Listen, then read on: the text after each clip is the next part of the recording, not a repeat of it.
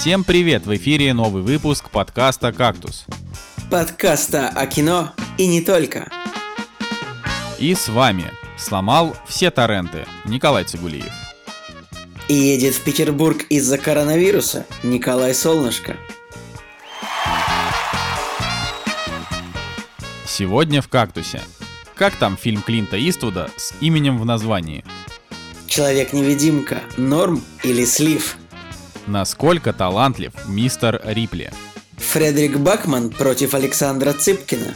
И 23 года тюрьмы Харви Вайнштейну.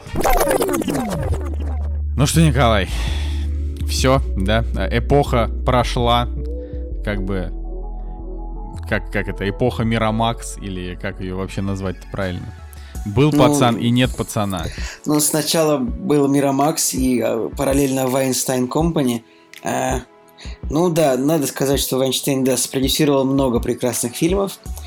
Но вот, наконец-то, рука правосудия добралась и до него. И Харви Вайнштейн получил 23 года тюремного заключения по обвинению в сексуальном насилии. Если быть более точно, признан виновным в изнасиловании женщины в 2013 году и в принуждении другой жертвы, ну, в общем, к принуждению в 2006 году, вот. Так Обалдеть, вот. да, вот как бы чувак такой, типа, 14 лет назад и 7 лет назад делов наделал, а, и, и думал, что никогда в жизни, да, это ему никак вообще не аукнется, а в итоге он умрет в тюрьме. Это просто жесть. Да, да слушай, если посмотреть, а, ну, какие-нибудь документальные фильмы, где скажем так, жертвы или вообще женщины, которые когда с ним работали, взаимодействовали, рассказывают о, о нем. То есть это, ну, я смотрел какой-то BBC-шный, что ли, фильм или что-то такое, э, что все женщины примерно, в общем, примерно одно и то же рассказывали про Вайнштейна, то, что он как бы, ну не то, что заманивал, ну как бы делал так, что они там оказывались в одном номере, якобы обсудить там какие-то контракты, что-то такое, съемки, и он такой вечно сделал мне массаж, сделал мне массаж, и э, вот. То есть он постоянно это делал с очень завидной регулярностью, я бы сказал.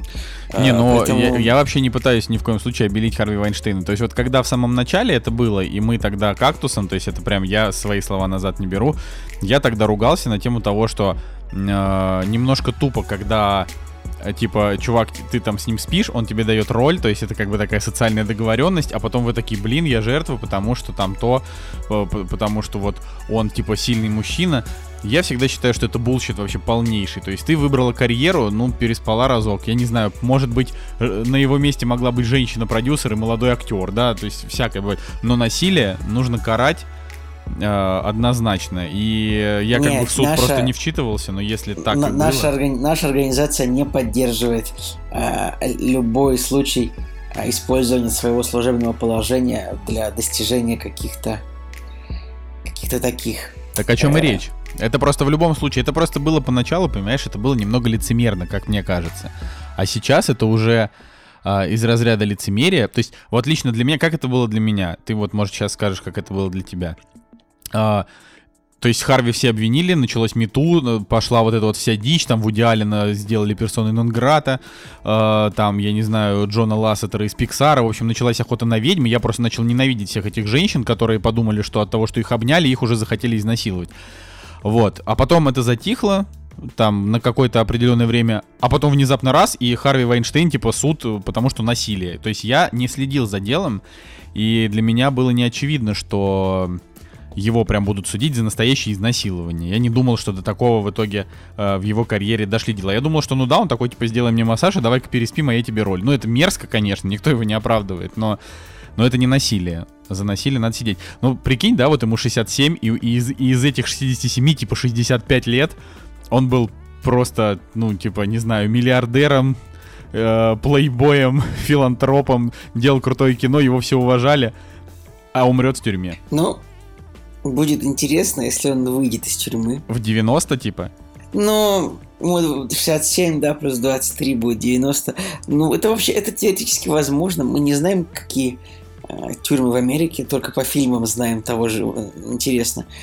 Сейчас смотрю список фильмов, которые снял Вайнштейн. Есть ли какой-то там фильм про тюрьму. Интересно просто, что... Ну, он же, он же больной Блин, ведь. гора, гораздо... Ну, мы не знаем, правда ли он больной, или это как бы он... Просто давай дадим контекст. На всех фотографиях, где он присутствует в суде, он передвигается с помощью... Ну, я не знаю, как называется эта штучка. Вот, э, это Которая такая? помогает пенсионерам передвигаться. Ну, такая... такой, как бы вот, на как бы, которую они опираются, вот не как бы не кресло, не костыли, а вот такой маленький столик, который я, как это? И- Да неважно, ну, ну да. В общем, он с этой штучкой передвигается, и не совсем понятно, на самом деле, правда. А, ну или вот он как-то хочет разжалобить публику. Если у него проблемы со здоровьем, ну, блин, тем хуже для него, конечно, что в тюрьме он оказался, но... Хотя сомневаюсь, что в 67 лет, ну, как бы, у кого-то может не быть проблем со здоровьем, потому что человек – существо очень сильно несовершенное в этом смысле.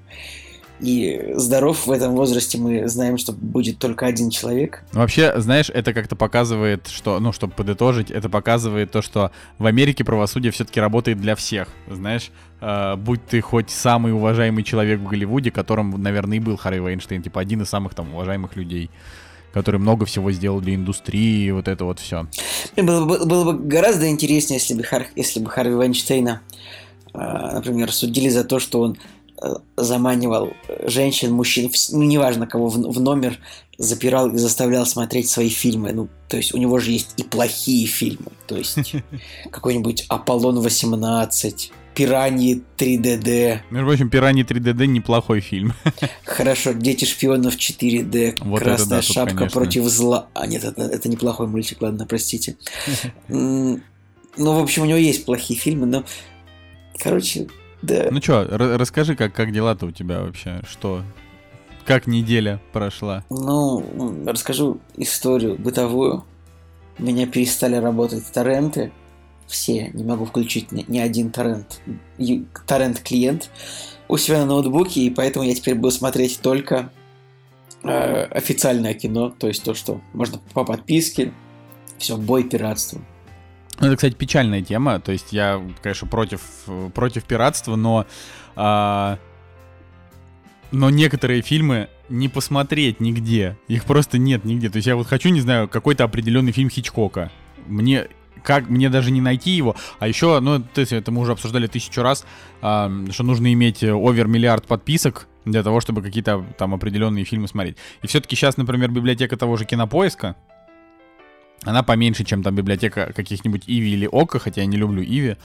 Вот, но по-моему, там даже Ричард Джуэл появился раньше. Но вот я хочу признаться, мы сегодня будем обсуждать Ричарда Джуэла. А, у меня не получилось заплатить за фильм. То есть там были какие-то сбои на кинопоиске. Я три раза нажимал кнопку оплатить, и он не давал мне оплачивать. Я подумал, ну, Я well, скажу окей. честно, нам все так же не платит никакой кинопоиск, но я, правда, я именно там посмотрел Ричарда Джоэла за 29 рублей. Но это, это тебе... У меня просто уже закончились вот эти вот э, замечательные истории про, про, про 29 рублей, так что теперь у меня он стоит 209 рублей. И это печально. Но к этому, ладно, мы еще, мы еще придем. Ты просто можешь хотя бы рассказать, почему у тебя торренты перестали работать? Ну, знаешь, блин, а я, я, я что, программист, откуда я знаю? Я, нажим- я, я нажимаю на кнопочку, а мне выскакивает ошибка огромная. Вот, и все. Они включаются. Почему это произошло, я понятия не имею. Но бывают такие ситуации, когда эту проблему, наверное, можно решить только переустановкой типа системы. Очень лениво этим заниматься. Как ты можешь себе это представить? То есть ты вместо переустановки системы, ты решил теперь все время платить за, за контент. Ну, либо платить за контент, либо продолжать также маскироваться каждый раз, будто бы я новый пользователь. И прихожу снова за бесплатной подписочкой. Николай, Николай. Ну вот, а я, короче, прикинь, в Петербург собрался, домой вообще, в дом родной, и заболел опять. Стандартная история. Что-то ты всегда, всегда заболеваешь, когда собираешься ехать в наш славный город. Но я тебе так скажу, э, тут тоже очень многие болеют. В Твиттере очень большие треды на тему того, что в, каких- в каких-то челябинских областях, это без пренебрежения к Челябинской области, но в каких-то областях во многих э, тоже огромное количество а, школ закрыто на карантин из-за обычного как бы гриппа, ну, из-за известного гриппа, и это гораздо опаснее, чем новый модный коронавирус. То есть, ну, я так я правильно понимаю, что если ну, ты не болеешь коронавирусом, ты не модный, ты не в тренде. Слушай, ну это получается, что большинство людей не модные, потому что все-таки сравнимо с процентом населения Земли не так много людей, слава богу, болеют коронавирусом. Его теперь модно, модно называть э, правильно ковид, значит, 2019 или как 19, так? 19. 20 еще не вышел. Так я говорю, 2019, типа 2019. Он же называется не из-за года так. Из-за из года он называется? Из-за года, я, да. Мне почему-то казалось, что он появился в 2020 году просто, и я думал, что 19 он называется, потому что там, я не знаю, 19 бактерий в этом вирусе. Я, нет, я не нет, разбираю, нет, кто, не кто, раз, кто разбирается в этих вирусах, я не знаю. Э, канал редакция выпускает видео только вот... Я вот что-нибудь происходит, мне, мне кажется, вот в последнее время без канала редакция ни в чем не разобраться нельзя, потому что хоп, что-нибудь случилось, на следующий день на канале редакция хоп, видео, что будет с рублем, что будет с коронавирусом, и там все объяснено четко, и ты такой, все, я знаю. Да, да. Что, да? что будет э, с обнулением сроков э, у Путина и прочее, это, конечно. Mm. Эх, да, но мы не будем это обсуждать в нашем подкасте. Не потому, что мы аполитичные, мы на самом деле очень политичные, просто потому что э, мы пока не готовы к столь скорому закрытию нашего проекта. Типа, нужно... Я думаю, что вы можете... Эти обсуждения все вы можете вполне послушать на том канале, на котором э, говорят правду. Типа, ладно. Николай. Николай Махалай. Ладно, я думаю, что мы можем э, премьеры уже пойти обсуждать, потому что, потому что у нас сегодня много чего вообще на обсуждение. Обязательно, кстати, пишите нам комментарии в нашей группе ВКонтакте и оставляйте нам отзывы в iTunes, потому что мы хотим отзывы. Очень давно не читали про то, что у нас абсолютно нет мозгов, мы, э, значит, э, просто афиша, Цигулиев жена ненавистника, а Женя душный. Мы хотим, хотим, давайте, пишите, пишите все. «Кактус» — подкаст о кино и не только. Премьерный день, 12 марта 2020 года. И самый главный фильм этой недели — это фильм «Бладшот». Что ты скажешь, Николай, про него? Я, я скажу, что вот на этой неделе ты, ты говоришь такой я заболел, я не приеду в Петербург, я такой, погодите-ка, а с кем же я тогда пойду на Бладшота? Не, нет, все нормально. Я приеду, будем смотреть Бладшота. я, я только сейчас понял, что без вариантов. Без вариантов. А, сейчас мне, значит, нужно открыть посмотреть, угадал ли я, а рейтинга еще нет, да, на кинопоиске? Есть, есть уже метакритик. Сколько? 46. 46? Невероятно, это же, ну, это очень большой метакритик. А нет, все, уже 41. Простите. Он очень быстро, быстро упал. Но я не знаю, Николай, ты просто реально от этого фильма ожидал, что это будет прям совсем просто чудовищная дичь. А я... Э, ну, я и думал, что он будет где-то в желтой этой. Хотя 41 это желтая, а 39 уже красная, правильно? То есть если еще несколько плохих рецензий, он уйдет. Нужно, вниз. да. Все, все, все правильно. Да и, блин, ну, я просто не верю, что этот фильм, ну, как бы он реально ну, нужен вообще. Я, я, я, короче. Слушай, ну все равно прикольно, что человек, который делал Бладшота, до этого снимал какую-то из короткометражек для «Любовь, смерти робота», какой-то какой из мультиков, и вот ему после этого доверили снять аж целый фильм. То есть, опять же, я не хочу там как-то лишний раз, лишний раз хвалить э, человека за фильм, который провалится сейчас в прокате, но все равно прикольно, как вот может э, карьера у человека сработать, но точно так же вот он сейчас Бладшот у него провалился, потому что, ну, ему типа студия дала ему Вин и Дизель и бюджет, правильно? Он с ним не справился, и, видимо, не, он ну, уже не ну, будет почему, кино. Ну почему не справился? Э, я просто считаю, что это изначально очень плохие условия. То есть, типа, вот если тебе дадут, скажем, песок, а, муку а, и яйца, и скажут построить дом из этого, но ты же не сможешь это сделать. Мне кажется, что Вин Дизель плюс бюджет это вот это изначально это плохие условия для того, чтобы получился хороший фильм. Потому что нужно же еще сценарий, очевидно. Ну, это понятно, но, знаешь, э, какие-то фильмы и без сценария выстреливали неплохо. Но, то есть... Тот же «Безумный Макс. Дорога ярости».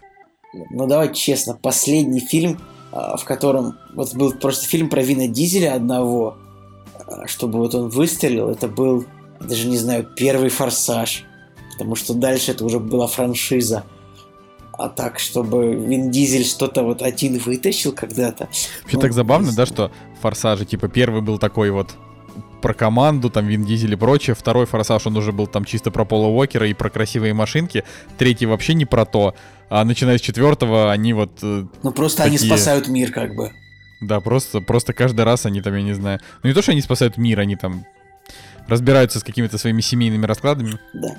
А, при, причем я в целом нормально отношусь к Вину Дизелю, а, потому что мне ну, в детстве так как-то мне зашел более-менее фильм «Черная дыра», Pitch Black, это вот ну, хроники Риддика, типа есть В 2006 трилогия, году Николай сожрал мне весь мозг хрониками Риддика. Вот я как сейчас помню, как Николай мне говорил, ну вот именно что именно была пер, пер, первая часть Черная дыра, а, малобюджетная. Как-то вот, почему она не то чтобы она очень много денег собрала, но на вторую часть э, на хроники Риддика как-то вот сразу выделили 100 миллионов долларов, много режиссеру выделили. И фильм был, ну, неплох, вот именно в, в плане того, как там был прорисован сеттинг, в плане э, костюмы, грим, вот это вот все, спецэффекты более-менее. Но так фильм был такой средненький. Ну и третий фильм из этой серии я уже не видел. Ну это понятно. А я, кстати, я видел третий, мы, мы в кино на него ходили, и он, конечно, плохой, но нормально, развлекающий. Ты, кстати, вот не отметил, что в Бладшоте играет, значит, актриса, которая зовут Эйса Гонсалес, и мне кажется, что эта женщина, это типа э, при удачном стечении обстоятельств, это будет новая Анна де Армас. Ну, знаешь, Типа сейчас просто культ Анны де Армас, все абсолютно вообще... Я уже устал от этого, это невозможно. Нет, во, всех ки... во всех кинопабликах, ну просто только ее фотографии. Да, но дело в том, что... Причем я, я просто... честно, я честно, я не скажу, что она мне прям нравится. Блин, да ты чё, она ж красотка вообще.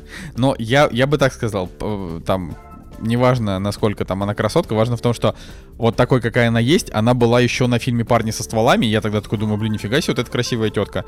А через там, не знаю, 4 года или сколько там, она теперь как бы топ-звезда, ее все зовут, она всем нужна, там, э, я не знаю, Джеймса Бонда, мне кажется, промоутируют не через Дэниела Крейга, а через нее, вот этого вот нового, который выходит.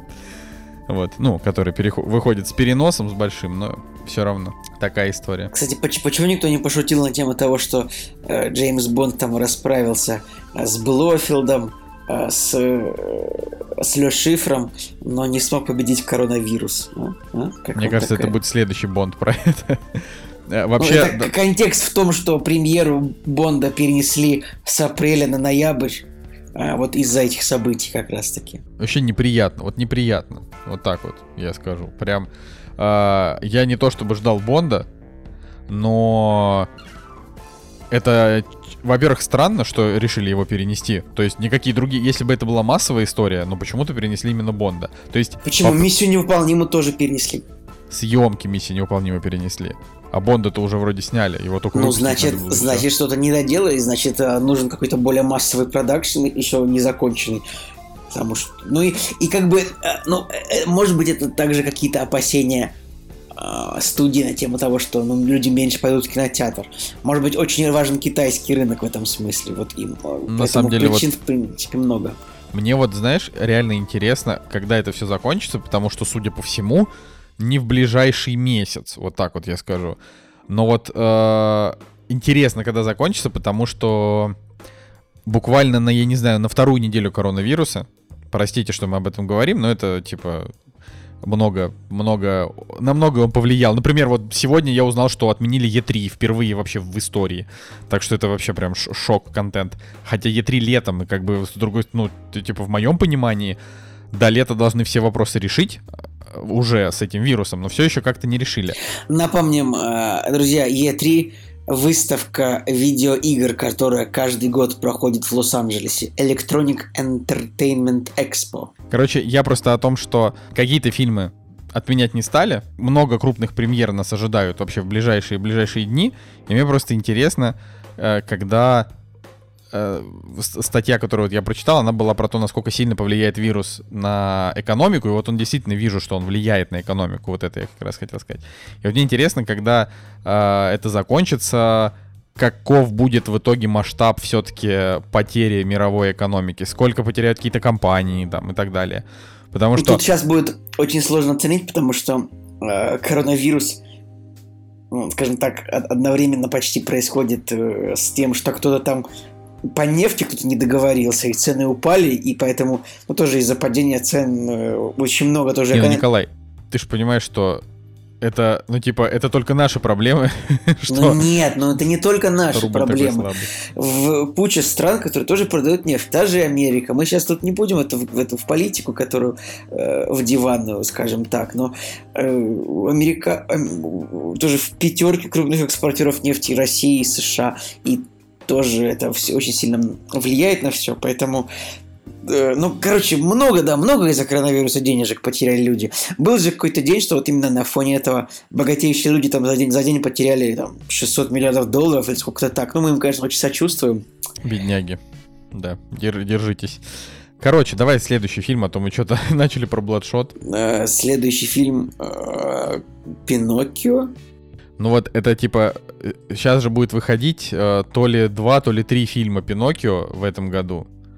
То есть будет очень много новых историй про Пиноккио. И вот эта, она снята именно в Италии э, с Роберто Бениньи, очень классный, значит, э, очень классный актер. И интересно то, что то, что он такой немножечко криповый. А следующий Пиноккио будет еще Гильермо Дель Торо с Юином Макгрегором. Ну, то есть я к тому, что решили несколько студий снять его параллельно, и вот первые, первые итальянцы, и он с таким небольшим, в общем, с, с, с таким чуть-чуть крипи вообще контекстом если посмотреть трейлер, например, и кадры.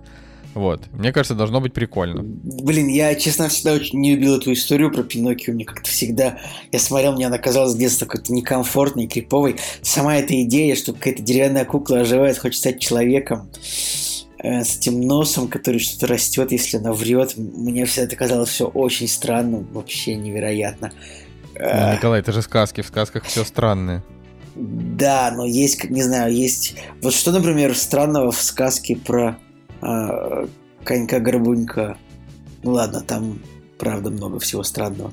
Но... Начиная с названия, да? Да, короче, нет, я не буду смотреть фильм по Пиноккио, потому что... Хотя с Макгрегором. Нет, с Макгрегором это, это который вот будет. Ну, следующий, только. следующий, да. А просто этот Пиноккио выглядит, ну, прям реально стрёмно. Но я, но я, я посмотрю. Вот этот Пиноккио... Да и вообще, ну, Роберто Бенинди невероятно, стра... невероятно странный дядька. Ну, зато он снялся в жизнь прекрасно. Классика, не стареющая. Какой-то такой этот Пиноккио, я смотрю по, по продакшну, какой-то он Бёртоновский, что ли, я не знаю. Ой, какие ужасные персонажи здесь. Фу, я прям не знаю, кто пойдет смотреть этот фильм после трейлера. Главное, что вряд ли дети. Потому что для детей это правда будет, то есть они... они Ни в коем случае вообще нельзя травмировать детей этой хренью. Детям нужно показывать, я считаю, Человека-паука, и трансформеров. Больше не, ну, не знаю насчет девочек. Вообще не понимаю, что нужно девочкам показывать. Как девочек нужно растить? My как, Little ну, Pony. Как маленьких принцесс или как, ну, так, или как обычных людей. Я не понимаю этого. Поэтому, э, поэтому ну, наверное, Человека-паука девочкам не обязательно показывать. А, а можно, капитана... можно а, чудо-паук. А, Чудо-женщину. Все, ну, вот, понятно. Да. Хорошо, хорошо. Ладно, следующий фильм называется «Кукла 2. Брамс». Э, это сиквел очень абсолютно идиотического фильма, но так. не лишенного сюжетных твистов. Так, я правильно, по- я правильно понимаю, что на этой неделе не выходит вообще ничего хорошего. Николай, Кукла 2 Брамс. Ну там, например, еще выходит фильм «Хороший доктор», э, которому любой уважающий себя ведущий подкаста «Кактус» э, должен сразу же задать вопрос, действительно ли этот доктор хороший. Э, ну давай так, Бладшот выходит на полутора тысячах экранах. А, экранов. Кукла 2, Брамс. Я даже не знаю, как это... Вот это очень странно звучит, мне кажется типа из подкаста, выходит фильм «Кукла 2. Брамс». Это имеет какое-то отношение к композитору? Что это? Не, нет, по, по, это первая часть «Куклы». Давай в двух словах. Значит, про что первый фильм? Про то, что, э, значит, девушку наняли пожилая пара, чтобы они присматривали за куклой. И там, значит, концепт в том, что ей нужно было ставить еду, э, ее там, ей нужно читать сказку на ночь и прочее, и прочее. Вот, потом, значит, там, не знаю, через 30 минут хронометража э, эти мужчины и женщины утопились. Ну, там, просто привязали себе камни там и утопились. А, вот, при этом они жили в огромном богатом доме, у них, типа, все было клево. Вот, ну а потом там начались всякие сюжетные твисты. А, и просто их сына вот этих вот людей, пожилой пары, звали Брамс.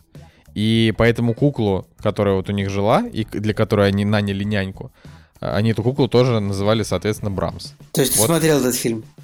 Ну, я, ну да.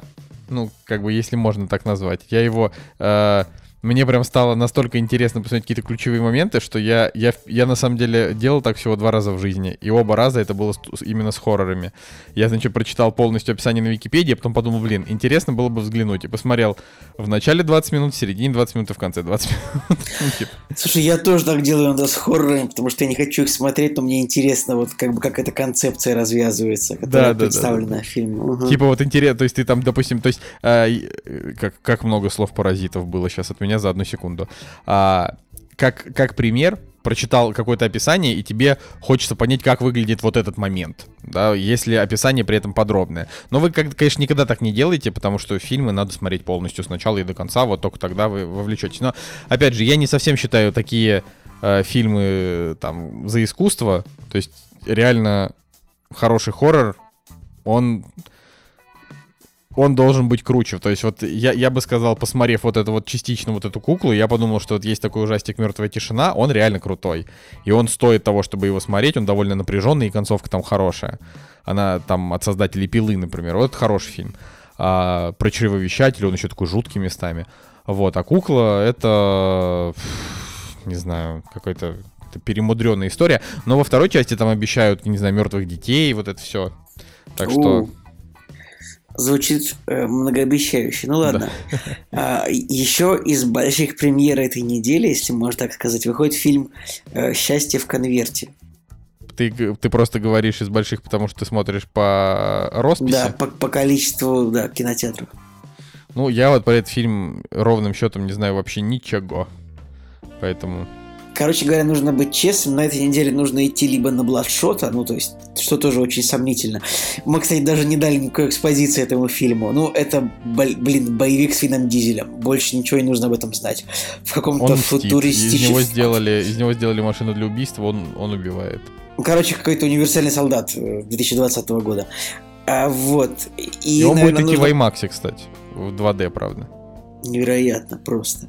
Нужно, наверное, на этой неделе нужно идти смотреть что-то, что вышло ранее. Того Человека-невидимку, не знаю, джентльменов они все еще прекрасно идут. Конечно, обязательно нужно досмотреть джентльменов. Вот, потому что, ну, в смысле, если кто-то еще. И я уже, я, я уже даже устал от того, что я во всех чатах, в которых я сижу, ну, типа, так лениво, раз в три дня кто-то пишет, посмотрел джентльменов, отличный фильм. Я такой думаю, спасибо. Мы, мы, мы все не знали об этом. Мы все с рейтингом, мы все поставившие фильму рейтинг 8,7, мы не знали о том, что это прекрасный фильм. Ну ладно, не будем особенно язвить. Ну да, следующая неделя должна быть поинтереснее, и к ней, собственно, и вернемся на следующей неделе. А сейчас пошли, давай уже кино обсуждать. «Кактус» — подкаст о кино и не только. Ну давай, Николай, начинай. Начинай сегодня ты. Рассказывай, что ты посмотрел. Мы вот посмотрели несколько фильмов хороших. Поэтому мы готовы прям... Более того, я даже немножко спойлерну, хотя вы вроде как это и так услышали, что у нас даже сегодня будет про книги с Николаем. Да, мы сегодня пришли не с пустыми руками, нам есть что рассказать. И э, на этой неделе я посмотрел такой фильм, который называется «Талантливый мистер Рипли». Ну, он достаточно известный, мне кажется. То есть, вот как-то вот он у меня даже, он у меня мелькал много. Э, то есть, не- ну, он, это же известный фильм, правда, Николай? Ты ведь знаешь, что такой фильм есть, правда? Конечно, естественно. Вот. Это фильм э, 99 года режиссера Энтони Мингелла. Энтони Мингелла ну, известный был режиссер, довольно ушел от нас в 2008 году. Он еще снял английского пациента, тоже фильм, обласканный Оскарами. Также он снял э, Ну не тоже, у талантливого мистера Рипли нет Оскара. тоже обласканный Оскарами, как следующий фильм, который я хотел его сказать.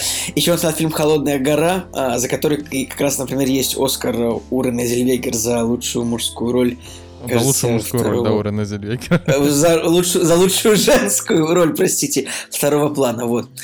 А, и этот фильм «Талантливый мистер Рипли». Что же это такое? Для начала нужно сказать, что это экранизация романа э, американской писательницы Патри- Патриции Хайсмит. Это вообще была очень интересная женщина, судя по всему. Фильм, э, книжка была написана в 1955 году, и уже тогда писательница, э, как пишет Википедия, проявляла, э, ну, как бы она не скрывала своих лесбийских проявлений, хотя в 55 году 20 века это было, наверное, непросто. Ну, в общем-то, такая девушка, Это которая... было, мне кажется, не очень возможно даже. Ну, в общем, такая Ну да. девушка, которая жила с, с тремя котами. И, ну, в общем, ну, можете вот углубиться в ее биографию, потому что... То есть, как бы даже Хичкок экранизировал как, как, как ее, ее первый роман. Ну, поскольку мы говорим о кино, давайте вернемся к фильму. Э, Скажу, скажу, фильм мне понравился. Это не 9, и, может быть, даже не 8, но 7,5.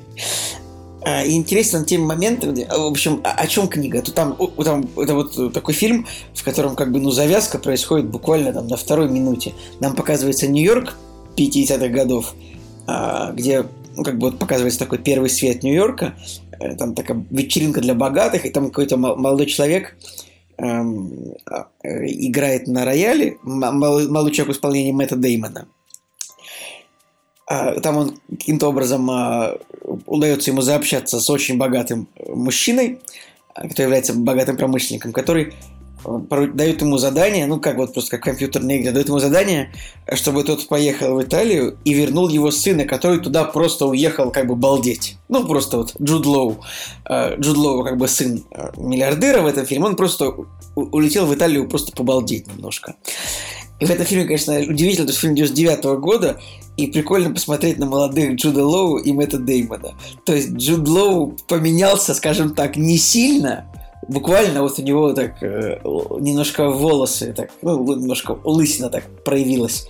Э, Шевелюра отступила немножечко со лба повыше. А Мэтт Деймон, конечно, за 20 лет, конечно, ну, поменялся. Он такой зама- заматеревший мужичок стал такой. Да, В да, некоторых, да, в не- ну вот нужно смотреть уже от фильма к фильму. Там где-нибудь в заражении, как назывался фильм Содерберга? Эп- Эпидемия или заражение? Ну, неважно, заражение. Ну, да. как-то там он, конечно, такой прям толстый-толстый. Но где-то он и где-то он и не такой. Э, Где-то он, конечно, и, и- и в более хорошей форме. Но не суть. А, В общем, Мэтт Деймон приезжает к Джуду Лоу э, в Италию, начинает с ним там тусоваться, ему очень нравится жизнь, э, которую ведет там Джуд Лоу. И, э, скажем так, вот там уже начинают происходить прям моменты, которые вот ни в коем случае не нужно раскрывать до просмотра фильма. Э, э, как бы синопсис фильма говорит о том, что мистеру Рипли так нравится вот жизнь, которую проживает в Италии э, герой Джуда Лоу, что он решает занять его место. Вот, ну, так написано в синопсисе. В принципе, плюс-минус так и есть. И, и в целом, вот где-то первая половина фильма, она, она не очень прикольная. Первый, первый минус 45. Как бы просто нам показывается, как молодые люди тусуются. Но когда там происходит такой небольшой перелом ситуации, там становится очень интересно. Ну и вообще, как, как мы знаем, вот фильмы 90-х, они ж кайфовые были, правильно. Вот там, конечно, была картинка чуть похуже, но вот так вот душевно все снималось, я считаю. Поэтому как бы Я так понимаю, это фильм про, значит, гомосексуальные отношения. Не без этого, я тебе скажу. Да, в фильме есть гомосексуальные отношения. И, ну, то есть не то, чтобы они там прям, прям очень мощные такие прям гомосексуальные отношения. Нет, там э, все отношения, они как бы очень завуалированы. 99 года, кстати, еще же, э, получается, Карстап американский вышел в 99 году.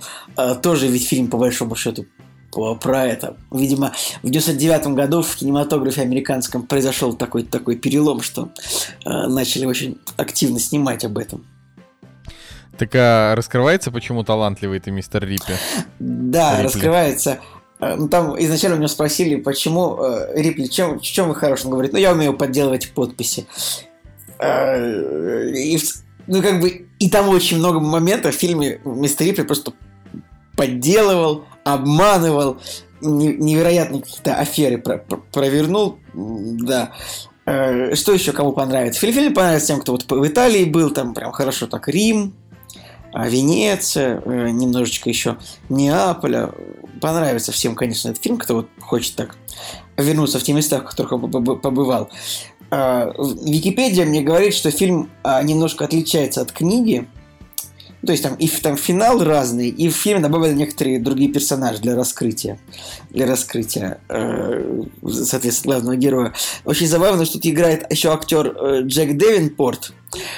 А, помнишь, Николай, а, сериал ну, как ты, конечно, помнишь, утреннее шоу. Помнишь, значит, там была героиня Дженнифер Энистон, у нее был муж. Такой мужчина, который весь сезон ходил такой очень заботливый.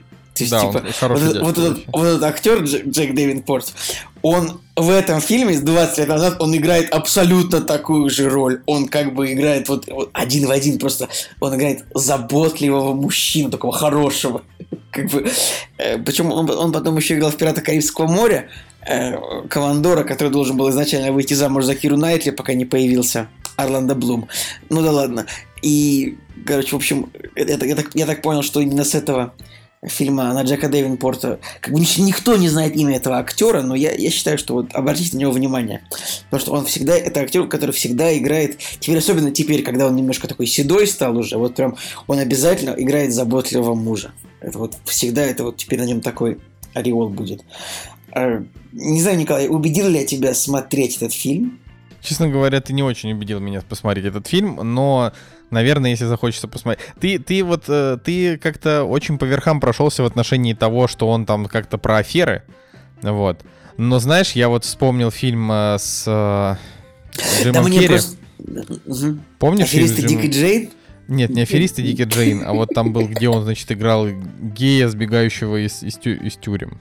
И я люблю тебя, Филипп Моррис. Да, я люблю тебя, Филипп Моррис. И вот как бы, если из «Я люблю тебя, Филипп Моррис» убрать сцены откровенного гейского секса, там, я не знаю, с шлепками по волосатым задницам, а, то остается фильм про то, как он сбегает из тюрем. И я вообще знать об этом не знал. То есть я просто, смотря этот фильм, я, как, я просто знал, на что иду. Я такой думаю, ну вот, да, это вот Джим Керри сыграл гея, давайте-ка посмотрим, как это вот он сделал. А, а в итоге оказалось, что это какой-то микс странный из его там, значит, э, из, из, из вот этой истории, и плюс того, что он там по-разному сбегает. э, каждый раз что-то снова, снова его сажают, и он снова сбегает. Ну, такая какая-то история, честно говоря.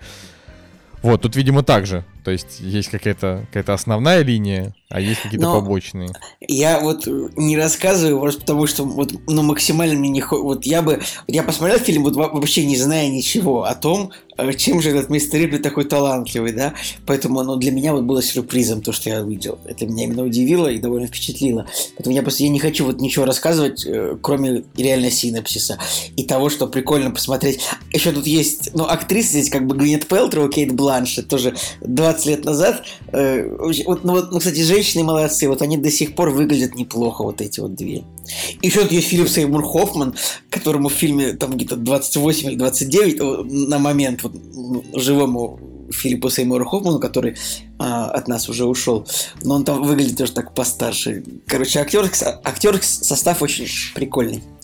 Мне понравилось. Ну, может быть, кому-то кому-то будет интересно. Вообще, я этот фильм, я не помню, откуда я его. То ли из рекламы из какой-то, то ли вообще откуда-то еще.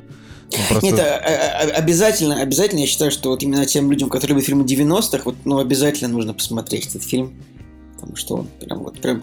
И, и то есть, ну, он как бы снят в основном уже в Европе, поэтому всегда любопытно, когда американцы снимают фильм целиком в Европе. Что-то в этом есть. Окей. А, ну, я расскажу сегодня про Человека-невидимку, который идет с прошлой недели в прокате. Его еще, вы, может быть, даже успеете на него сходить, если вдруг там вам покажется интересным мой рассказ. А, я сразу хочу сказать, что мне не очень нравится Элизабет Мосс, а, потому что она для меня олицетворяет какую-то, ну, типа, женщину, которая играет женщин, которые борются с мужиками, либо подавляют их. Ну, она, например, не знаю, есть сериал «Рассказ служанки», где она играет главную роль.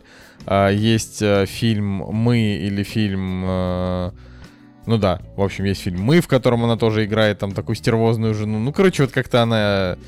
как- Какая-то вот... Какой-то у нее такой образ, но при этом она неплохая актриса. А, не то, чтобы прям она какой-то супер талант. То есть я, честно говоря, сомневаюсь, что а, в какие-то ближайшие годы ее ждут какие-то прям супер, супер карьерные достижения, но при этом у нее есть даже два золотых глобуса, но это все там все за сериалы. Как раз один за рассказ служанки.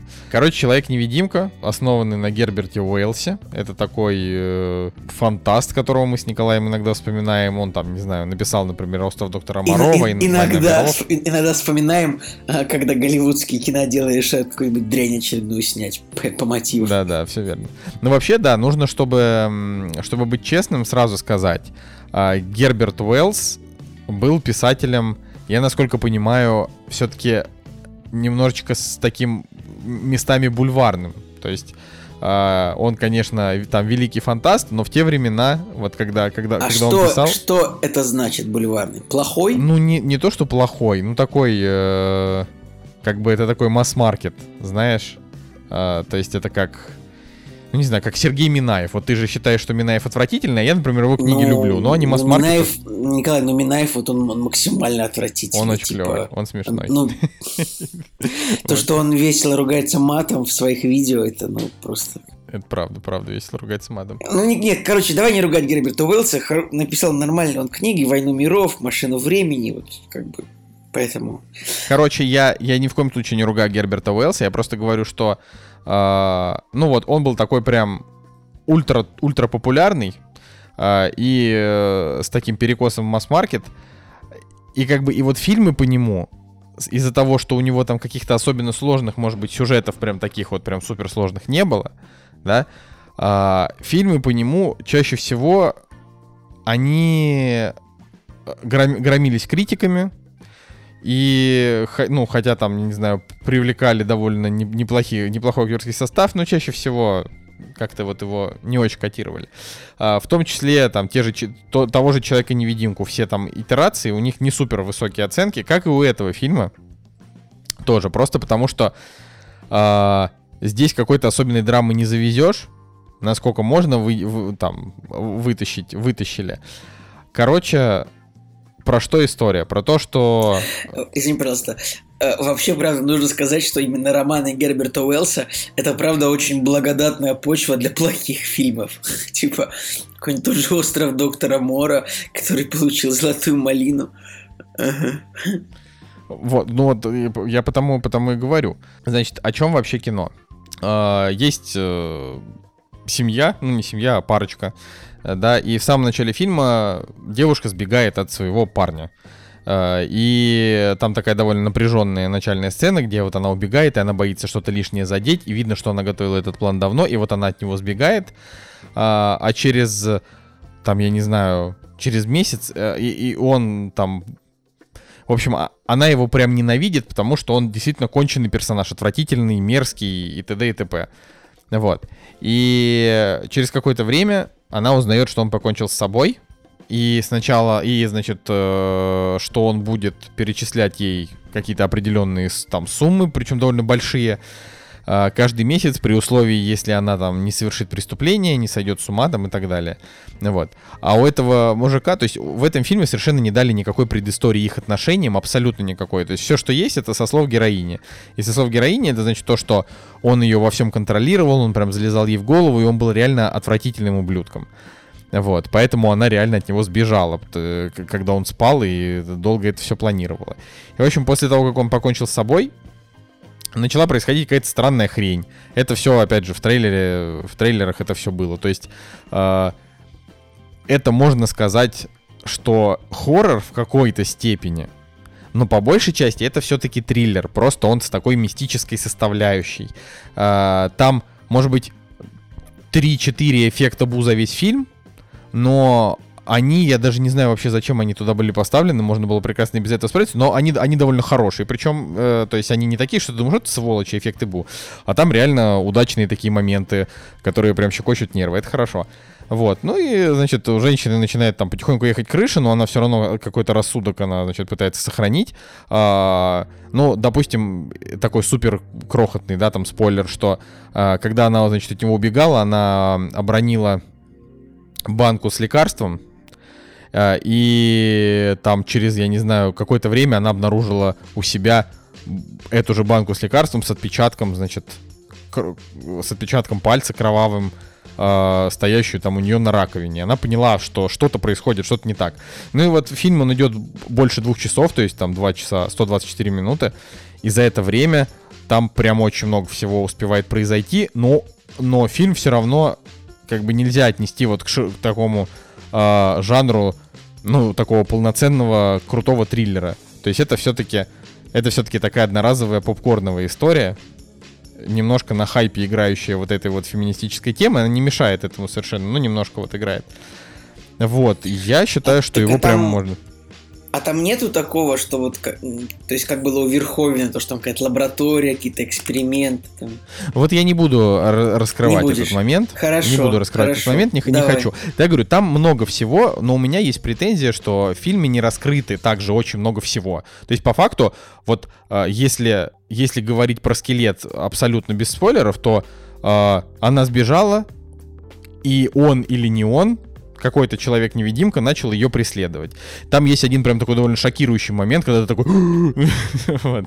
И ты действительно переживаешь, плюс там, значит, э, чер- чернокожий главный герой, а, не, который играет не ее парня, а мужика, который ей помогает, его играет, э, значит, сейчас я даже посмотрю, а, Эддис, Элдис Ходж. Вот это прям, наверное, самый приятный чернокожий актер, которого я видел в кино за вообще за очень долгое время. То есть прям реально крутой такой крепкий мужик. Ты такой думаешь, да, вот он классный.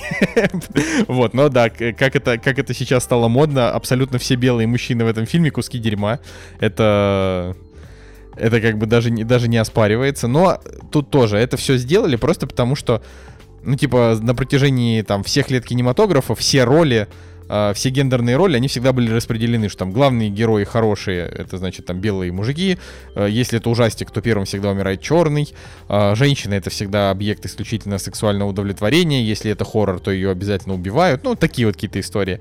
Вот, а сейчас это делают, ну, они просто как бы специально, намеренно меняют гендерные роли, чтобы не было вот этого вот Uh, опять же, наверное, чтобы не было похожих фильмов, потому что уже сколько можно, да, все-таки одно и то же снимать. В этом случае я прекрасно понимаю в общем, Голливуд. Так что я, я советую посмотреть кино, оно реально напряженное. Там есть буквально пара моментов, когда ты заскучаешь, но все-таки два часа ужастику тяжело, когда вот он так длится. Ну, такому не ужастику, не знаю. Ну, короче, такой жанр.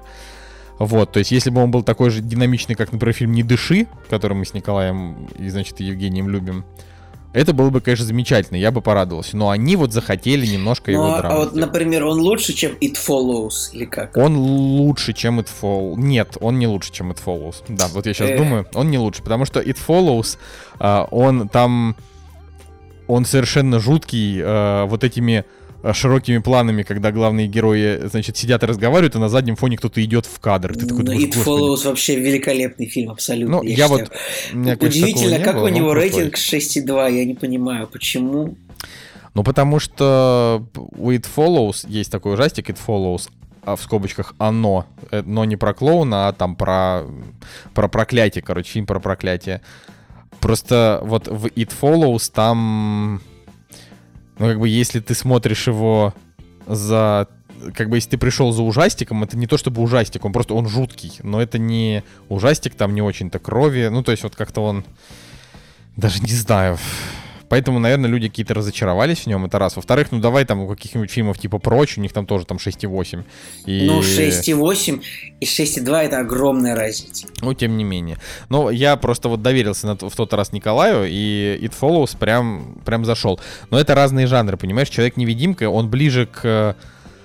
Я не знаю, он ближе к какому-нибудь, ну, наверное, сложно сказать, пленнице. Ну, то есть, короче, это как фильм Пленница полный... Дэнни Вильнева? Да, я хотел сказать, что просто, ну, он, он не то, что ближе по духу, но вот есть триллеры, в которых ты как бы напряжен весь фильм, иногда происходит что-то, но при этом ты весь фильм все равно напряжен, потому что тебя очень много, значит, под моментов интересует, то есть не только то, что происходит на экране, но и то, что, как бы, то, что может еще произойти в теории, ну, потому что вот он э, начинает, этот человек-невидимка, главной героини, гадить, и ты такой думаешь, господи, как, как далеко он зайдет, потому что там же можно что угодно придумать, и ты начинаешь нервничать, и он действительно там прям несколько шокирующих вещей делает, э, и это прикольно.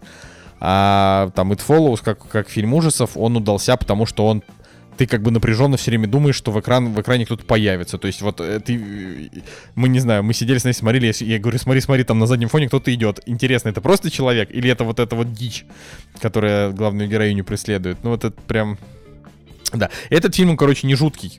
Ты, ты не чувствуешь вот этого вот некомфортного напряжения от ужастика. Ты просто, ты переживаешь за героиню. Поэтому это Поэтому это и разное. Ну вот у него сколько? У него сейчас там 6,7, но я считаю, что фильм на семерочку, ну как бы 6,7 нормальная для него оценка. Вот, и Элизабет Мосс тоже здесь подходит, потому что она, короче, она не очень симпатичная, она не очень фигуристая. А, а вот этот мужик, от которого она убежала, который абьюзер мерзотный, значит, он э, миллионер, э, он очень успешный, его там все любят, его все знают.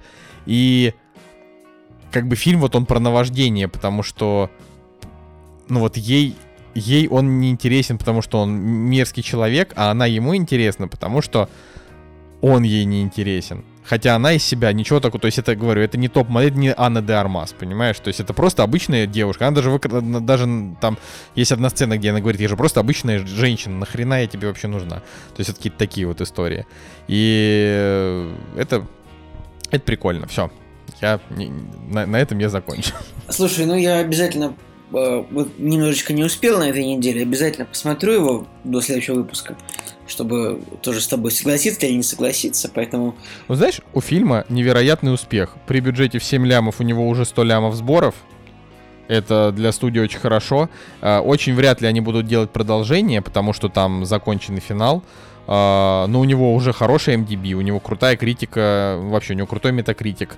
А, поэтому тут, скорее всего, это все выльется в то, что либо режиссеру Ли Уоннеллу дадут какой-нибудь очередной хороший проект. А это, кстати, режиссер ап- апгрейда, если uh-huh, мы помним. Uh-huh. Вот. А, и ну, то есть, вот это, это все закончится, что либо, либо вот ему дадут а, какую-то такую историю, а, либо ну, либо это Блин, студия... Николай, а вот э, как бы на английском фильм называется да, The Invisible Man, а по-русски Человек-невидимка. Ну, ты на самом деле вот вслушайся, какое слово смешное. Невидимка. Ну, просто у нас привыкли к нему.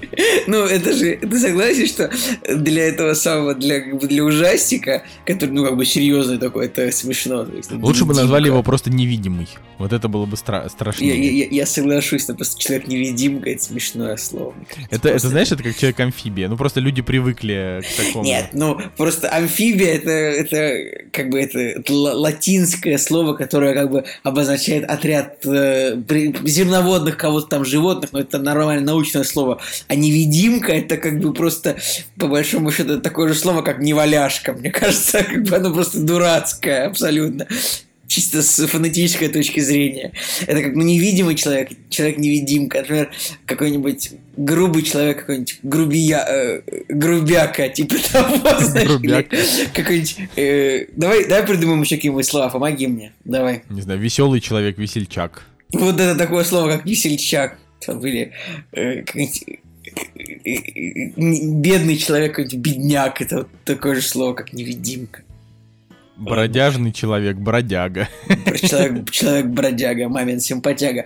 В общем, вот, я как мне, мне кажется, что вот именно самим фактом того, что это очень смешное слово, мне кажется, можно разрушить э, этот там как бы этот самый э, ореол ужаса и, та, и таинственности этого фильма, нет? Нельзя так? Ну, нет, это совершенно не мешает. Так что мой, мой однозначный совет сходить на это, если вам хочется не знаю, если вам хочется пощекотать себе нервы, потому что... А, и вот, и то, что я хотел сказать, я редко об этом говорю, но никогда не забываю. В зале сидела невероятная... Это было прям вот 8 марта мы на него пошли. А, и там сидело невероятное количество женщин, которые просто не могли заткнуться. Это невозможно. То есть это вот... Николай, Женщины пришли пообщаться друг с другом. Женщины пришли пообщаться в кино. Я реально, то есть вот сначала, э, где-то минут через пять, а, там вот как бы разговаривало очень много людей. Вот, например, сзади было несколько подруг, и они постоя... вообще постоянно разговаривали шепотом. То есть они не разговаривали громко, но они разговаривали шепотом, а фильм напряженный, и они такие типа... Ну, то есть там, не знаю, выходит, и она такая, как ты думаешь, она сейчас на него нападет? Или там, блин, вот эта собака, я испугалась. Вот такое. Я, короче, там через 5-7 через минут, я говорю девушке... Смешно. Ты сейчас говоришь как Дракс из Страж Галактики. Но он также, когда он притворял, когда Дракс притворялся человеком, как притворялся невидимым, он говорил вот так вот, чтобы было не слышно. Вспомнил? Смешно. Да. Короче, и вот я им сначала сказал, пожалуйста, девушки, не разговаривайте. Блин, потому что иногда, когда люди разговаривают громко, я говорю там, говорите потише, да, потому что люди говорят не все время, иногда хочется что-то сказать соседу, ладно, ничего страшного, там, типа, что-нибудь ему, но они просто не замолкали. Потом, значит, а, какие-то женщины спереди, видимо, услышали, что люди разговаривают и, а, и типа, и, раз, ну, и им как бы норм с этим, и женщины, там, уже им лет за за за 35, то есть это не студентки там, а, значит, постарше поколение, они прям вслух разговаривали, когда им было стрёмно. То есть, если стрёмно, она такая, ой, выскочит сейчас по ходу. Наташ, ты видела? Вот знаешь, вот такой вот дерьмину. Я думаю, блин. Ну, то есть, знаешь, там один раз я вытерпел, два раза вытерпел, на третий я говорю, я говорю, девушки, в соседнем зале идет мультик. Если вам страшно, идите на мультик. Либо перестаньте разговаривать. Вот невозможно. ты прям суровый мужчина, суровый мужчина. Не, ну понимаешь, ну, ну невозможно. Это такое вопиющее неуважение. Ну, то есть я прекрасно понимаю, что люди, когда им страшно, они там что-то как-то себя отвлекают. А там реально было, например, ну, во-первых, 4 эффекта Бо, это не 20 эффектов Бо, правда. Между ними в фильме ничего прям такого вот пугающего не происходило. Это раз. Во-вторых, это что, что еще важнее. Блин, вы заплатили за билет, и еще 200 человек заплатили за билет. Что это за хамство? Вот, вот я, мне всегда этим людям, если вдруг вот вы нас слушаете, и вы, и вы вот разговариваете в кино, вот представьте, что к вам домой придет какой-нибудь, блин, человек, когда вы занимаетесь своими делами, и начнет разговаривать около вас. Если он невидимый. А тем более, если, он, если он прямо сейчас у вас в доме. Да, да, да, да. Как это, я, как, я как сейчас... история про маму.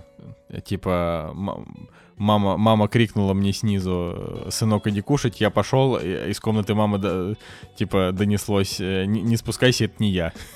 Э, в этой истории есть два этих самых. Во-первых, это кто такой богатый, что живет в двухэтажном доме, ну, любой американец. Ну, ну, ну да, любой американец. Ну просто, ладно, или Геннадий Букин. Но, э, короче, я нашел еще одно такое же слово смешное, как человек-невидимка. Это слово скатерть-самобранка. Ну так нормально, блин, скатерть самобранка это из сказок Николай, Николай. Ну я понимаю, да. Вот, и у человек-невидимка это примерно такое же слово.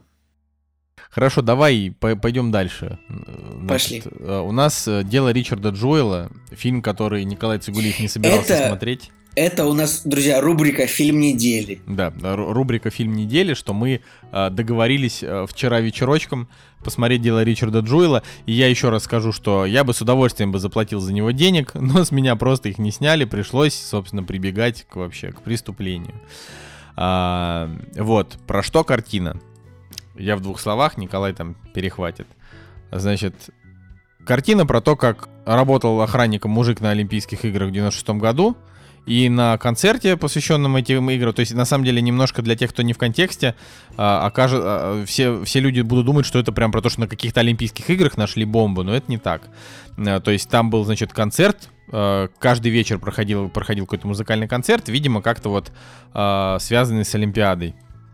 А, и там по случайному стечению обстоятельств главный герой обнаружил рюкзак с бомбой, помог до того, как она взорвется, как-то людей более-менее эвакуировать. Ну вот, но потом ФБР начали ФБР и СМИ начали подозревать в нем человека, который эту бомбу принес. Вот, ну давай, добавь, Николай, что-нибудь. А вот, ну он правда работал, ну, там как бы были Олимпийские игры, и вот, ну просто парк был в городе.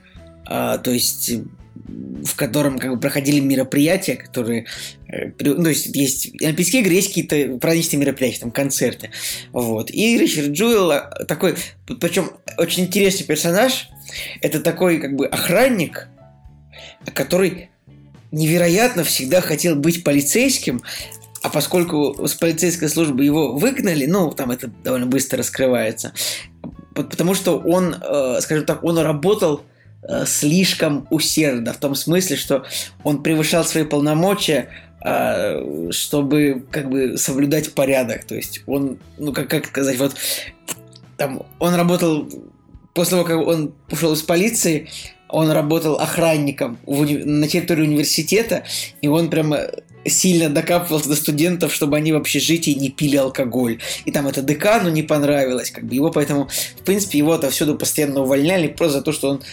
очень был сильно, а, как бы, как, как, как это сказать, он очень серьезно к своей работе относился. Не то, что ну, охранники обычно сидят и, и, и кроссворды разгадывают.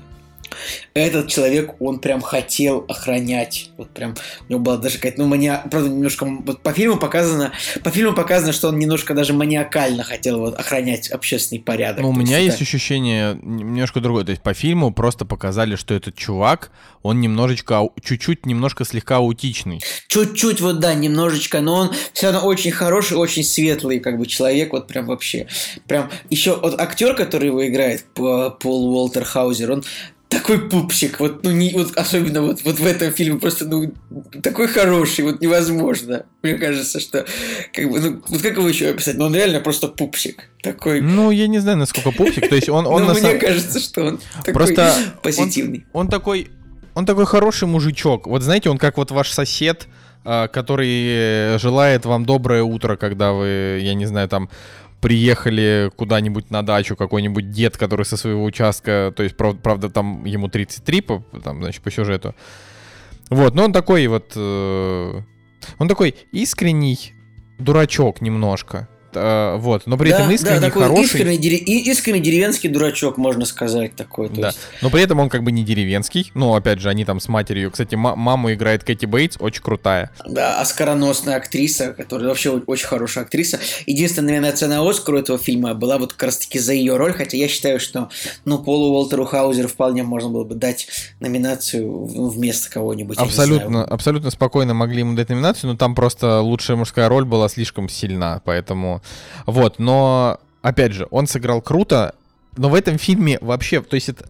Давайте так, это вот фильм Клинта Иствуда, да, и у него есть фильм «Чудо на Гудзоне», и вот дело Ричарда Джуэла это, это то, то же самое, что «Чудо на Гудзоне» абсолютно. То есть вот как бы про что «Чудо на Гудзоне», что, а, значит, Том Хэнкс посадил самолет на воду, все выжили, но потом его начали, подо- то есть, ну, буквально почти сразу его начали подозревать в том, что он как-то халатно, значит, сделал свою работу, и э, потом было слушание, на котором он доказал, что это не так. Вот дело Ричарда Джуэла — это история про то, как его обвинили, и он с помощью там адвоката, которого играет Сэм Роквелл, совершенно потрясающий в этом фильме. вообще. Абсолютно тоже, тоже Сэм Роквелл великолепный актер, еще раз Мгм. доказал это. Но не знаю, опять же, насколько вот на Оскар, но просто у него и так, во-первых, есть Оскар там с прошлого года, и он, он крутой.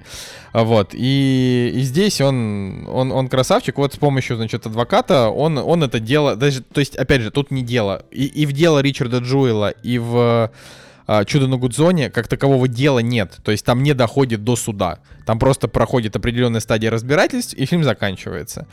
Вот, и вот он идет там, не знаю, 131 минуту, и все это время он пролетает очень быстро. Его прям интересно смотреть. Э, Это правда. Вот. Ну, то есть, в добавь общем, ну, короче говоря, ну, э, фильм, вот он показывает о том, как, скажем, ну, давайте я очень не люблю всегда в это скатываться.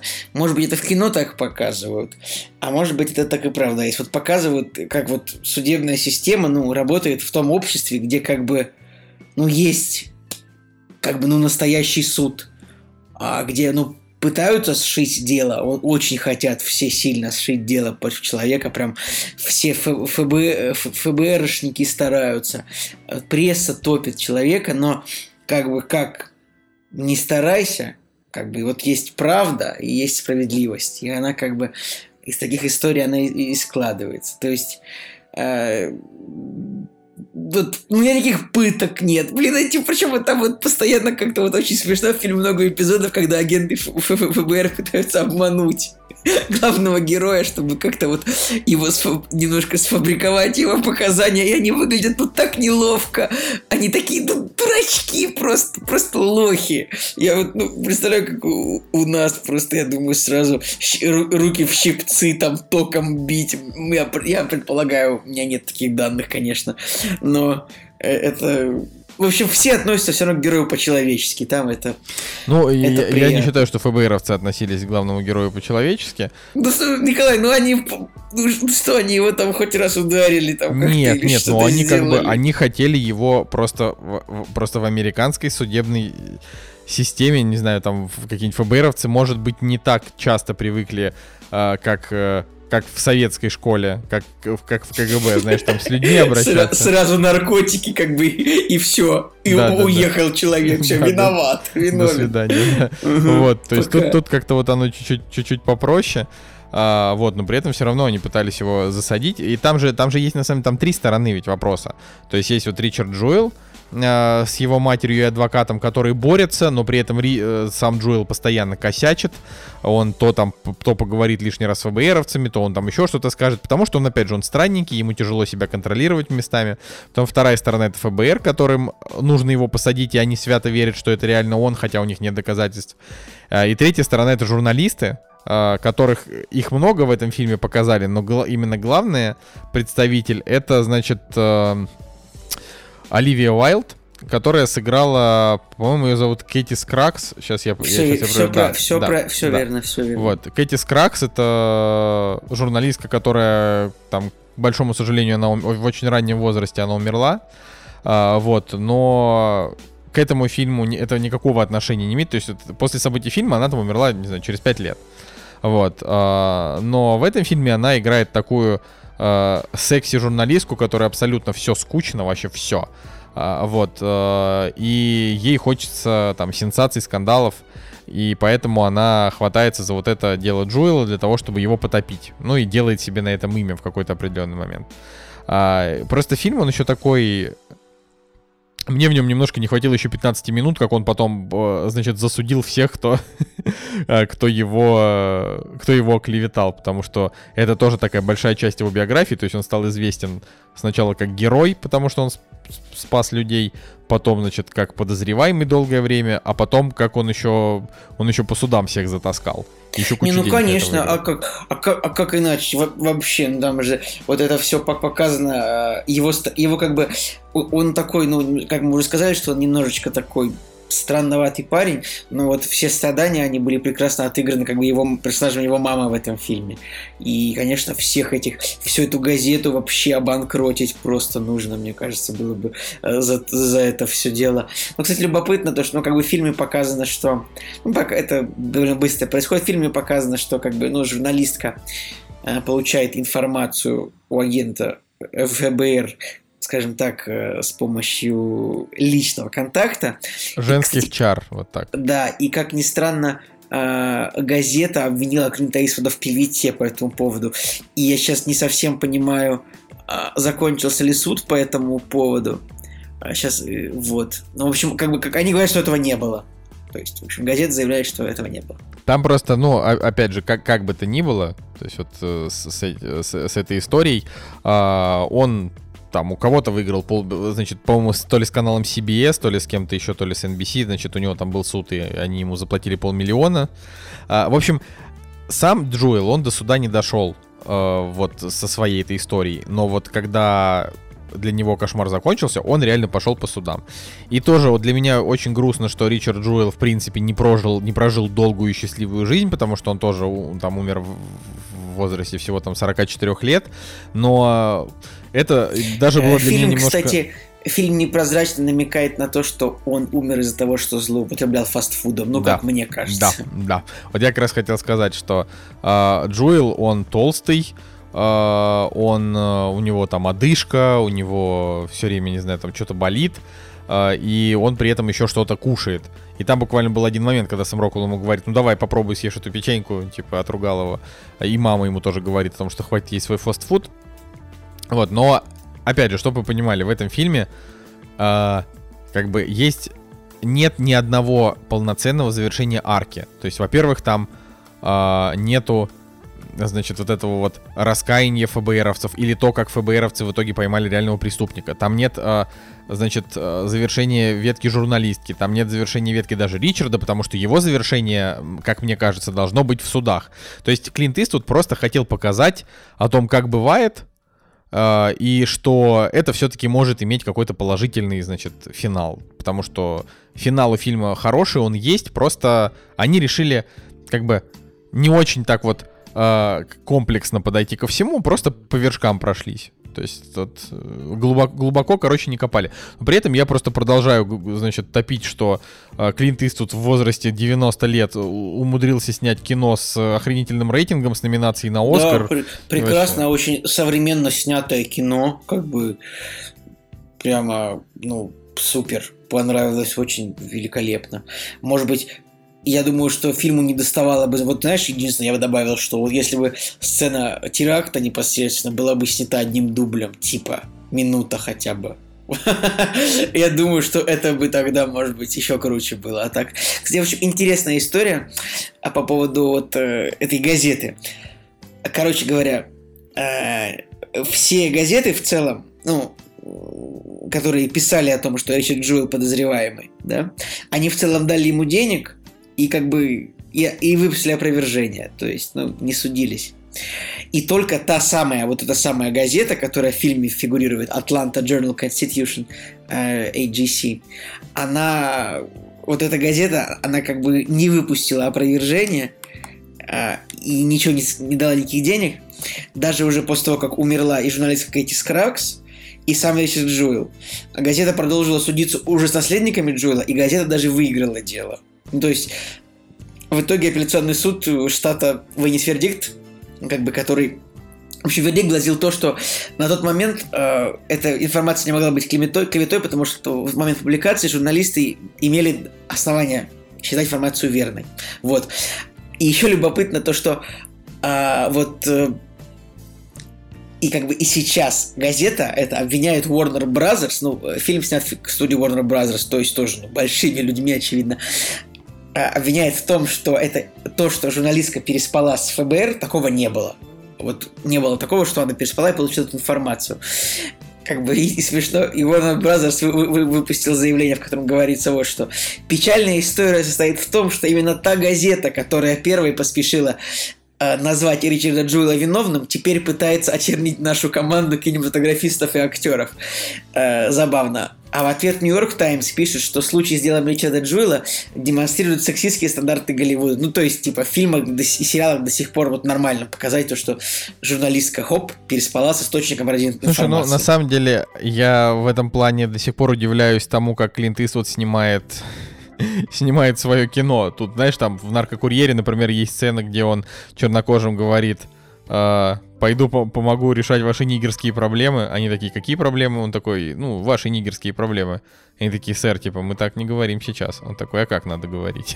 ну, то есть, как такие, такая дурацкая сцена, непонятно вообще нахрена Клинт тут ее снял, она просто ни к чему. Вот. Но, но вот он что-то вот ему нравится иногда. То есть он, он такой добавляет щепотку старого доброго российско-сексистского Голливуда в свои, в свои картины. Но при этом Оливия Уайлд, ну, она же правда хороша, что? Она как Ну, бы... мне никогда не, мне не нравится, мне очень нравится эта актриса в целом, и герой у нее мерзкий, как бы. Герой у нее мне, мне, мне, мне, мне очень понравился персонаж Джона Хэма. То есть человек, у которого в фильме просто ничего не, вообще ничего не получается. Он сначала, он сначала допустил взрыв, потом зачем-то слил информацию как бы журналистке, из-за которой его как бы начали при при прижимать. Потом у него и то не получилось, и это, и в конце он сидит с такой рожей, типа, я все равно считаю, что ты виновен. И вот просто э, смотрите на его отыгрыш, он прекрасно играет печального федерала. Да. Вот это, кстати, я так, вот, вот американцы все-таки, ну, вот, вот, как бы там показывается, конечно, что вот показывается Ричард Джоэл, который, у которого огромный пиетет к власти, он так говорит, я был воспитан уважать власть. И он говорит такой, вот это же агент ФБР, это же самые лучшие люди. А ему адвокат говорит, да господи, а эти люди пытаются повесить на тебя неверные обвинения. Это любопытно тоже. Вот то есть а, известно, что Америка вообще сильная государственная машина, но тоже разные взгляды есть. Видишь на то, как все там работают, эти институты. Это очень интересно. То, что, ну, как бы фильм, по большому счету, он такой, он антисмешный и а, анти антиспецслужбистский, очевидно. То есть, вот там показывается, что там вот прям вообще нет хороших людей, вот честно, да. Г газетчики, о, есть хайп, ради которого можно продать газету, федералы, о, есть человек, на которого можно, мы сейчас вот можно повесить как бы все, все шишки. Это, все шишки так, так говорится, нет? Или Наверное. что вешают? Или мешки? Или шишки? корешки? Наверное. Повесить все. Ну ладно, в общем, повесить. Поэтому фильм очень достойный, крепкая, крепчайшая восьмерка. Пол Уолтер Хаузер от, отлично, великолепно сыграл. Сэм Роквелл прекрасный. А Клинт Иствуд, респект, как бы вообще отлично просто. Я отказываюсь от всех своих ранних слов, что я говорил, э, что фильмы, в которых человека, фильм зовется просто по имени человека, не имеют права на существование. Если это реальный человек, то пусть. Вот если придуманный, то все еще нет, все еще нельзя. Это до следующего фильма, в котором, в котором типа, в котором тебе все, все понравится, но он будет придуманный. Николай, ну, да. да. А как же, а как же Николай, это фильм, где Брэд Питт сначала стареет, а потом молодеет? В смысле, от старости. Это же, это же, это, это же экранизация. Ну, то есть, такое может быть. Началось. Такой ты вообще. Ладно, а нам, значит, осталось с Николаем обсудить книжечки. А, потому внезапно, что, да? Да, внезапно. Это на самом деле очень, очень странно, но на этом моменте те, кто э, не хотят слушать про книги, а хотят только про кино, можете, в общем, за за закрывать наш выпуск, а остальные оставайтесь. «Кактус» — подкаст о кино и не только. Я на самом деле на этой неделе, это у меня никогда не было такой продуктивности, я прочитал за последний месяц, я прочитал прям, не знаю, две книги, и нет, три книги, и еще три комикса. То есть я прям вообще, э, значит, прям, прям ударился об, обратно во всю эту красоту. И я хотел немножко рассказать про фильм ой, про фильм, господи, все уже плохо, про книгу Цыпкина Александра, которая называется, э, значит, «Женщины непреклонного возраста». Э, хотел буквально вот в формате совета, что почему, почему стоит почитать эту книгу. Цыпкин это такой э, мужчина, значит, в полном расцвете сил. Он сейчас, значит, на хайпе, если можно говорить о том, что писатели на хайпе. Вот в свое время там Минаев, когда он написал «Духлес», Потом он написал еще несколько книжек. Он был прям на хайпе как писатель. Он продавал огромные тиражи своих книг. Он на этом прям разбогател. А, хотя, казалось бы, литература в те годы не то чтобы она была прям очень популярна вообще среди населения. То есть это какой-то такой странный был период, там 2003 год, 2005. Вот. А Цыпкин это вот человек, который пришел с такими довлатовскими э, мотивами рассказывать про отношения. То есть э, девуш... женщины непреклонного возраста это типа 280 страниц, сборник рассказов. Некоторые рассказы бывают даже по полстраницы, некоторые по полторы, некоторые по две, некоторые там по пять страниц, ну там не больше. А, значит, и все, все эти рассказы, они как-то как косвенно или, или напрямую связаны с э, отношениями. Там, например, про какого-нибудь э, престарелого профессора, который э, ходит к проституткам, к молодым, и его жена об этом знает, ну, нормально к этому относится, а последний раз, когда он там пришел к проститутке, он просто у нее уснул, потому что там устал. И там абсолютно нет никаких... То есть там очень, очень с юмором написано, по-доброму очень написано по-человечески, но там нет никаких э, заумных сюжетов, нет никаких шокирующих финалов, то есть там просто история как история.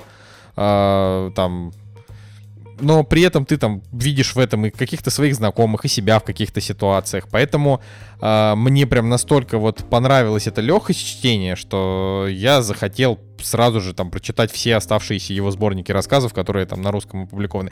И вообще этот чувак, он очень популярен, потому что э, со сцены там Google центра его читает, например, Хабенский, там и в других театрах его тоже читают всякие разные известные люди.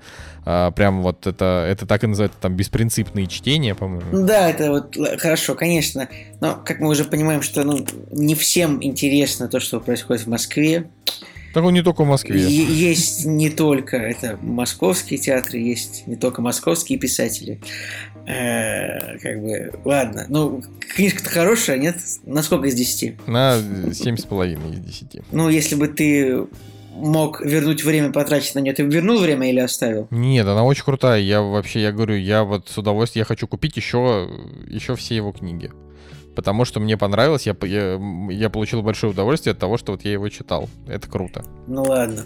А, что, мне тоже ответить книжкой тебе или как? Ну а как еще? Все ждут. Ну, все ждут. Слушайте, ну, а, у меня есть такой шведский писатель, который, ну, тоже может, как, как бы, как вот Александр Цепкин, условно. Есть шведский писатель, который, ну, тоже на хайпе, наверное, на таком же примерно, как Цепкин, ну, может быть, может быть, почти. Фредерик Бакман, такой писатель. Он, например, написал книгу «Вторая жизнь Уве», вот довольно известная экранизация есть, о которой Женя часто рассказывает, например. Мы э, кстати, забавно, что в прошлом выпуске Женя рассказывал то, что он читает эту книгу, а я как раз в это время слушал другую книгу этого же писателя, но просто, по-моему, он не назвал писателя в тот раз, поэтому так. я и не знал, что мы с ним сошлись в, в одном писателе. В общем, но я прослушал аудиокнигу Фредерика Бакмана, которая называется «Медвежий угол». А, чтобы так сказать, на самом деле, это, конечно, никакой не медвежий угол. Это опять наши переводчики, просто ну, не умеют назвать красиво. Потому что в оригинале книжка называется Бьорнстад, что просто, ну, обозначает шведское название города. Как бы Бьорнстад это типа, ну, Медвежий град, если можно, Медведевск.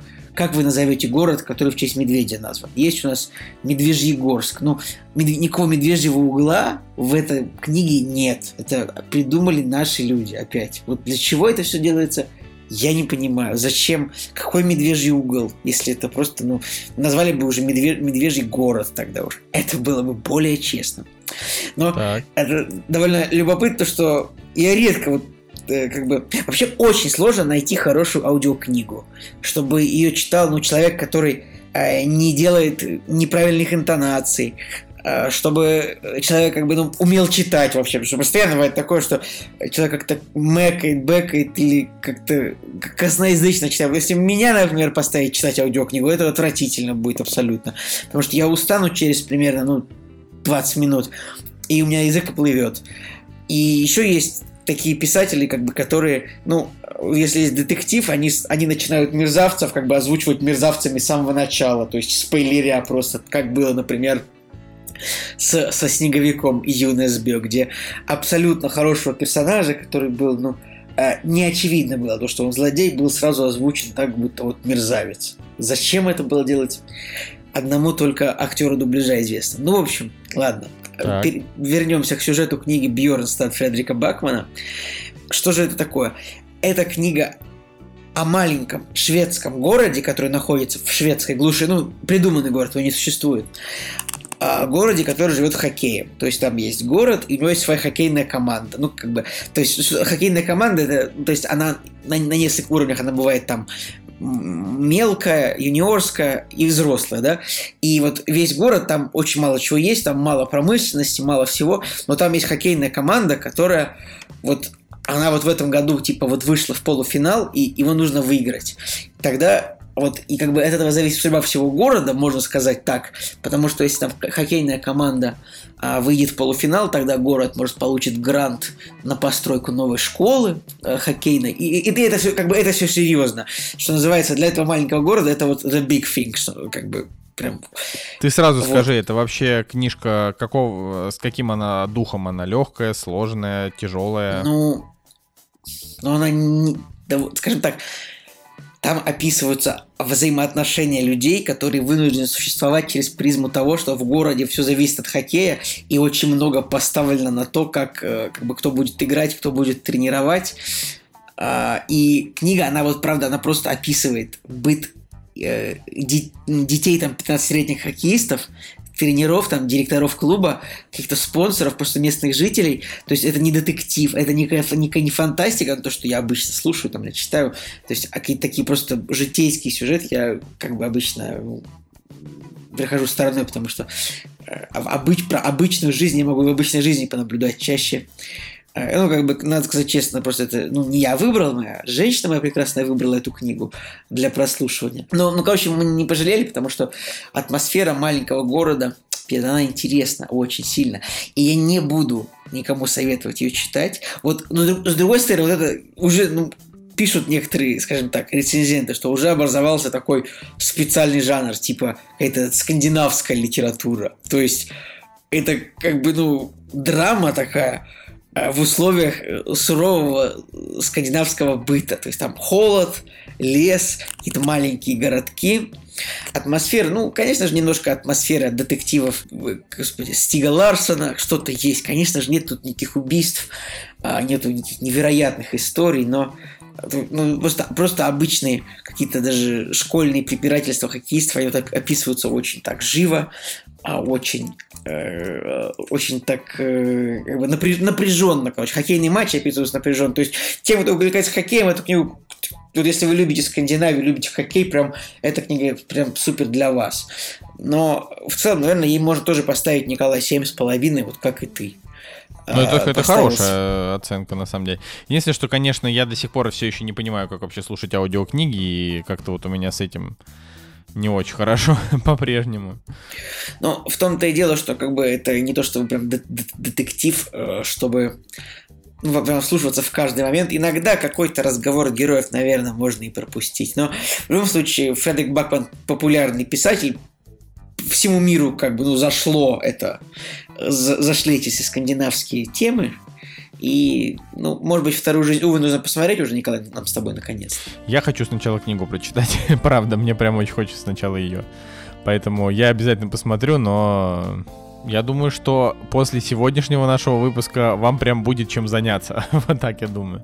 Если вы, конечно, слушаете наши советы. Но я советую, правда, вот, я не знаю, сколько там, если вы э, заинтересовались книжкой Николая, сколько там страниц, но Цыпкина вы точно вообще за пару вечеров прочитаете, и будет вам хорошо.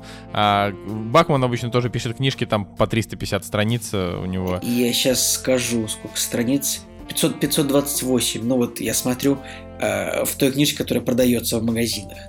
О, это прям вот это вот это прям больше, чем у него обычно, но все равно.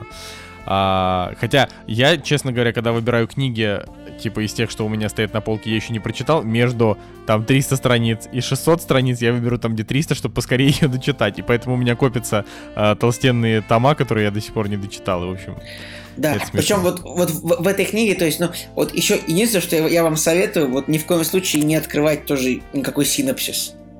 Потому что, ну, как бы в книге есть такой переломный момент, который происходит э, на половине книги. Да? А в Википедии какой-нибудь он написан прямо в первом предложении. Поэтому ни в коем случае не открывайте никакого описания этой книги, если вы планируете ее читать. Это тоже может быть, типа, ну, нехорошо для вас. Я думаю, что на этом мы, мы можем, в общем-то, закончить нашу сегодняшнюю Давайте, да, давайте еще, друзья, это, поздравим Николая Солнышко с днем рождения. Спасибо, ему, спасибо огромное. Вчера, ему позавчера, вчера исполнилось 28 лет. Э, хорошая цифра. Респект тем, кому тоже 28, респект тем, кому 29, 30. Потому что, ну, конечно, ну, как вы знаете, до 47 дефис 52 вам еще далеко. Поэтому все будет хорошо. Да, еще вот, вот, вот когда тогда будет, тогда уже будет, конечно, печально. Это вот эти вот разговоры, конечно, всегда любил. А, да, и заранее спасибо Жене Москвину за то, что ты в этот раз будешь монтировать наш кошмар, которого в этом выпуске у нас тоже немножечко даже набралось. Вот, э, так что обязательно пишите нам в комментариях вообще, что вы думаете по всему этому поводу. И расскажите тоже вообще какие-нибудь, не знаю, книжки какие-нибудь посоветуйте. Может, кому-то будет интересно э, тоже в комментариях. Вообще, давайте это, пока мы э, окончательно не забросили ВК, э, и не перешли на какую-то более перспективную мы платформу. Это, это мы, это, ну, типа, человечество прогрессивное, или кто ты имеешь в виду? Нет, на, наш прогрессивный, как это, групп, команда нашего прогрессивного подкаста. Вот, пока еще есть время попереписываться, как говорится. Так что... Так что на этом я бы уже попрощался. Николай, если хочешь что-то да, друзья, добавить. Нет, у меня все. С вами был Николай Цублеев. И Николай Солнышко. Выпуск был не, не очень длинный, но довольно бодрый и информативный. Все. Всем пока. Кактус подкаст. Кактус. Подкаст о кино и не только.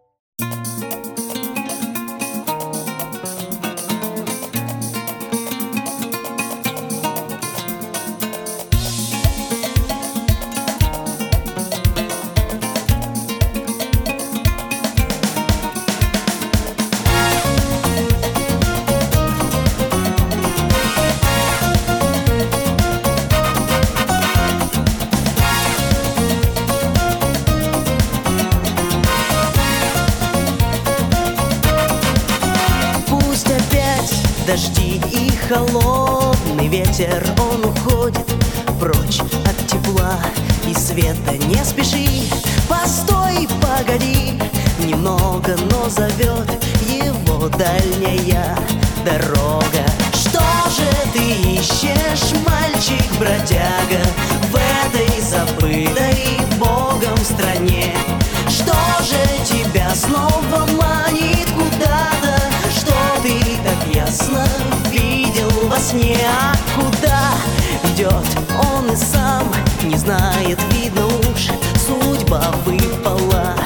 такая. Может, все же и